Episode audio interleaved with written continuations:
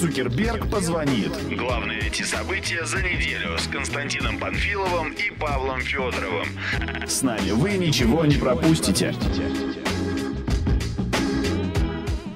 Добрый день, дорогие друзья! С вами второй выпуск подкаста «Цукерберг позвонит», в котором мы обсуждаем главные технологические события прошедшей недели.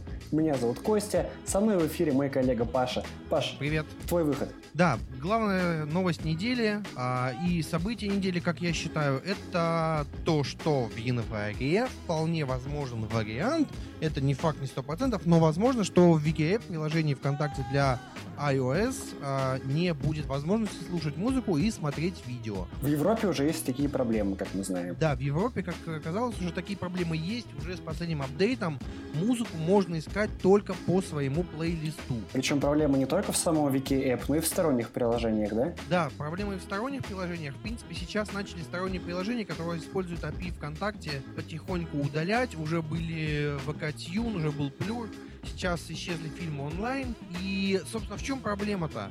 А, Apple ссылается на то, что в Wiki App illegal file sharing, то есть а, незаконное использование контента. Но Apple не учитывает тот момент, что во ВКонтакте а, не вся музыка не лицензионная, далеко не вся. Есть множество инди-исполнителей, есть множество лейблов, и все они добровольно загружают музыку ВКонтакте. Либо потому что- добровольно загружают и дают скачать бесплатно, либо, Либо уже, либо да. уже заклю- заключили соглашение с ВКонтакте, да. Да, они понимают, что от этого им будет только польза, дополнительное прослушивание, а, бренд-менеджмент, все вот это.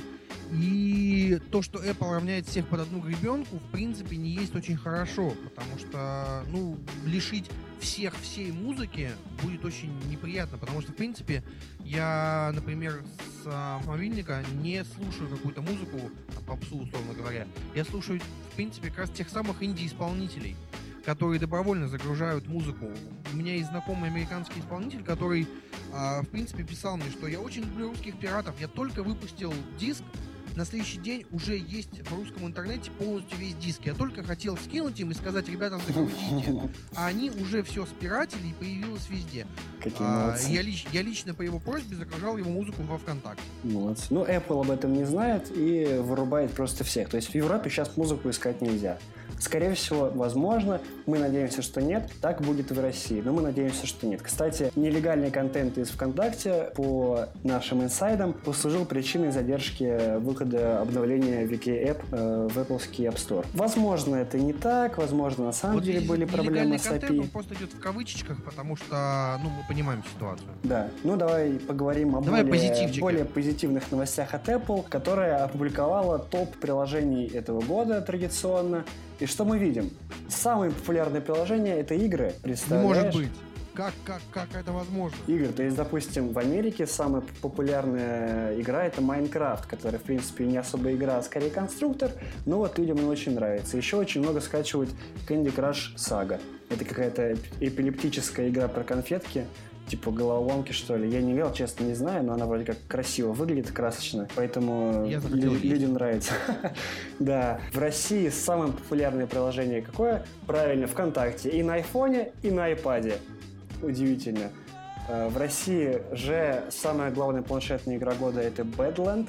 Я, кстати, не купил, пожмотился. Стоит брать? Зря, это очень депрессивная, мрачная, атмосферная игра с Всё управлением одним пальцем, но О. при этом довольно захватывающая. А самое главное приложение года это трактор DJ, то есть такой музыкальный редактор красивый. И очень много покупает на iPad AV Player HD. Ты его тоже купил, да? Да, я его купил, потому что жена очень любит пересматривать старые фильмы, и мне лень качать все это в качестве специально для iPad. Да, ну правильно. А приложением года, кстати, в России было признано э, фитнес-развлекаловка Moves, которая считает Она шаги клевая. и за счет этого моментально сжигает батарею телефона, потому что GPS все время включен. И Лучше поэтому бы жир так сжигала. тратится заряд.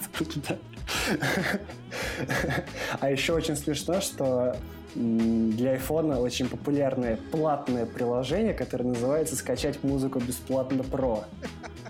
Ну, я думаю, если первая часть нашего подкаста была правильна, то это приложение мы скоро не увидим больше в App Store. Давай, подожди, нужно еще сказать про то, что музыку-то можно и в iTunes покупать. Люди, iTunes, есть люди, бывает. которые покупают музыку в iTunes. Сумасшедшие. Самый популярный альбом этого года это Земфира «Жить в твоей голове». А самая популярная песня это Skyfall Адели. Ну, а кроме этого, люди еще фильмы там покупают. И самый скачиваемый фильм из э, iTunes российского – это «Великий Гэтсби». И еще отдельно были отмечены «Иллюзия обмана», «Охота» и «Джанго освобожденный». Я все эти фильмы смотрел, они мне очень понравились. Все, выбор правильно сделан. В Америке самый главный фильм года из iTunes – это «Гравитация». Похлопаем им. Ну, давай продолжим про скандалы разговаривать. Главный скандал недели, я считаю, потому что если про Вики это больше на уровне слухов, переговоров или разговоров, то Surfing Bird это настоящий скандал. Почему? А, я расскажу вкратце. Суть в чем? Surfing Bird решил изменить а, способ подачи контента. Они теперь так же, как и приложение Pocket и Instapaper, а, начали а, делать контент а, более удо- приятным для глаза. То есть они убирают все лишние баннеры, они убирают все лишние Просто тексты А, картинки остаются. Текст, картинки, да, на белом фоне, красивенько, приятненько для глазу. В принципе, то, ради чего люди используют условный покет. А мне лень читать а, статью на сайте на некотором. Я, честно, пройду, покручу его, чтобы баннеры засчитались, чтобы людям денежка пошла. Но читаю я его потом из э, Pocket, потому что это приятнее. Да. И взбунтовались а, медиа-эксперты, специалисты а, от кнопок Surfing Bird, а, не от кнопок, а от а, агрегации контента на, surf- контента на Surfing Bird оказались уже а, Look at Me, медиа, а, Лента.ру и часть других контент-мейкеров. Были большие перепалки насчет этого. В принципе, сейчас а, основатель сервиса Сергей Шалаев обещал, что будет запущена партнерская программа, и э, контент-мейкеры смогут все-таки зарабатывать. Ну, посмотрим. Это такая глобальная тема, и действительно тут надо следить за развитием событий и не отставать. Да, ну то есть пользователям в итоге очень хорошо, они могут читать чистый контент без лишнего мусора. При этом в 10 местах в Surfing показано, откуда контент, то есть там ссылки везде стоят на источник. Да, но при этом СМИ, медиа и издатели мучаются от того, что им недоплачивают. И трафика нет теперь. И трафика нет теперь. Хотя у нас, например, э, Surfing Bird составляет очень малую долю источников трафика. Серьезно, там прям два человека в месяц приходят. Может быть, у Look at Me побольше было, не знаю, чего они так бесятся. Но теперь не будет совсем, очевидно. Да, а давайте теперь о теме, которую, в принципе, во многом, я буду очень нескромным человеком, а во многом эта тема, нет, она бы появилась, но она ускорилась во многом благодаря нашей публикации. Я не буду хвалиться, я правда думаю, что это всплыло бы и без меня, и без нас, но речь идет о Дурове и Телеграме, а конкретно о пользователях профессионального форума Hacker News, очень известный американский агрегатор ссылок, э, на котором появилась ссылка на Телеграм и вопрос о том, ребят, а что это такое? И местные пользователи, которые умудренные жизнью, бородатые хакеры и сисадмины, начали обсуждать Telegram, говоря о том, что все его заявления о безопасности, шифрованности и удобстве это всего лишь маркетинговый булшит и на самом деле ничего на себя не представляет. Поэтому Дуров, увидев множество публикаций на эту тему, решил совершить ответный ход, запустив конкурс на расшифровку своего собственного трафика из Телеграма. То есть каждый день он будет посылать сообщение своему брату, это сообщение в зашифрованном виде выкладывается на сайт, и любой желающий может попробовать его расшифровать и в случае успеха получить 200 тысяч долларов долларами или биткоинами. Ох, И вот, да, сейчас мы пожалели, что мы всего лишь журналисты, а не криптографы и не хакеры. Так что можно было бы несколько лет вообще не работать после этого. Но вопрос в чем? Вопрос в том, правда ли это нужно для того, чтобы доказать э, безопасность и защищенность Телеграма, или это еще один пиар-ход? Потому что на самом деле мы знаем, что трафик из Телеграма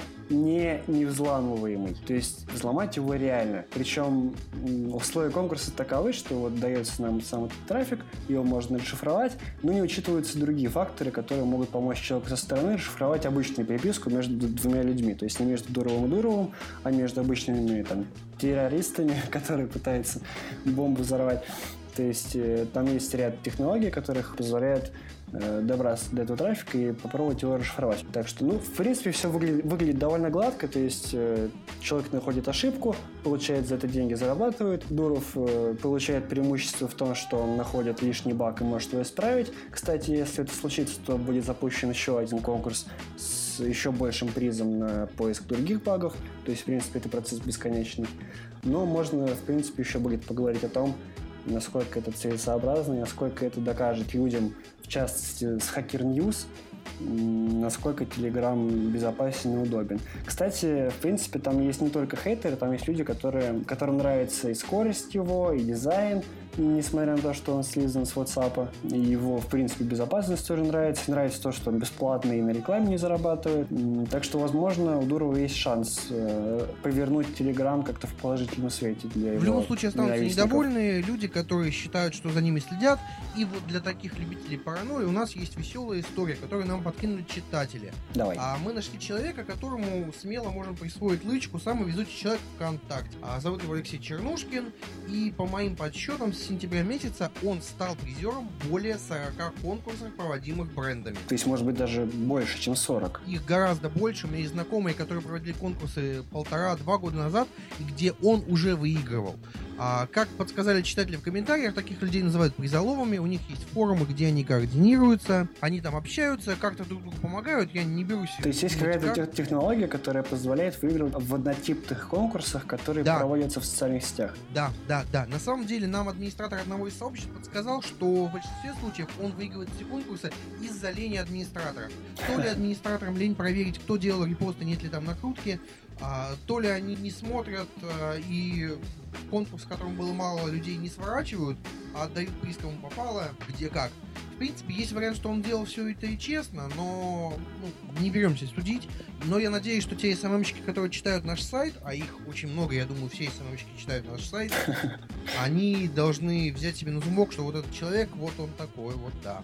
И давай еще одной новости. Давай, последнее на сегодня, что мы обсудим, это Хабра-Хабр и закрытие раздела про законы, связанные с IT. То есть Хабра-Хабр — это, в принципе, изначально программистский сайт, и его основатель Денис Крючков заявляет о том, что чтобы не размывать тематику, он закрывает э, один из самых популярных разделов про зак- законодательство, связанное с технологиями в нашей стране. Это решение вызвало ропот в рядах пользователей, потому что это, правда, был популярный раздел, где многие любили обсудить, поругать нашу Государственную Думу, но все-таки было принято такое решение. Мнения разделились, то есть кто-то считает, что Крючков на самом деле молодец, что не размывает тематику, что Хабр-Хабр это просто про программирование сайт, не нужно там ничего лишнего. Кто хочет политику обсуждать, идет на там Dirty.ru или там ВКонтактике в группах обсуждать. Фейсбучик. Фейсбучик, да, оплот либералов. Кто-то считает, что Денису Крючкову позвонили сверху и попросили лавочку прикрыть, потому что там очень много ругали, естественно, наших законодателей. Кто-то решил, что Денис это делает превентивно, чтобы ему и не позвонили, в принципе. Ну вот сам Денис э, объяснил это и оправдал это тем, что Хабр Ресурс по ни программированию. о чем, и- кроме да, программирования. В принципе, я бы с ним согласился, потому что Хабр остается сильным комьюнити именно технарей, и не нужно им, в принципе, обсуждать ничего другого. Ну, в Это принципе, тут, скорее всего, засоряет. Да, скорее всего, Крючков просто выбрал немного неправильное время. Если бы он сделал это, условно говоря, год назад, ну, не знаю, там как лучше выбрать время, может быть, не было бы такого шума, но, в принципе, шум уже утих, и давайте на прощание я вам дам классный лайфхак. Давай. как он называется. Вот мы сейчас с Костей записываемся по скайпу, и вы не поверите, я бесплатно получил, Костя, в принципе, тоже премиум аккаунт скайпа, который обещается быть без рекламы, хотя реклама тут есть, но самого скайпа и Microsoft, который владеет скайпом. Не страшно. Да, и групповые видеочаты. А, о том, как получить премиум аккаунт, вы можете посмотреть ссылочку в описании. И В общем, друзья, спасибо, что вы слушаете нас. Спасибо за то, что продолжаете слушать нас. Этот выпуск заканчивается. Ждите следующий. И удачной вам недели. да, пока, до встречи в следующее воскресенье. Мы вас любим, читайте ЦП.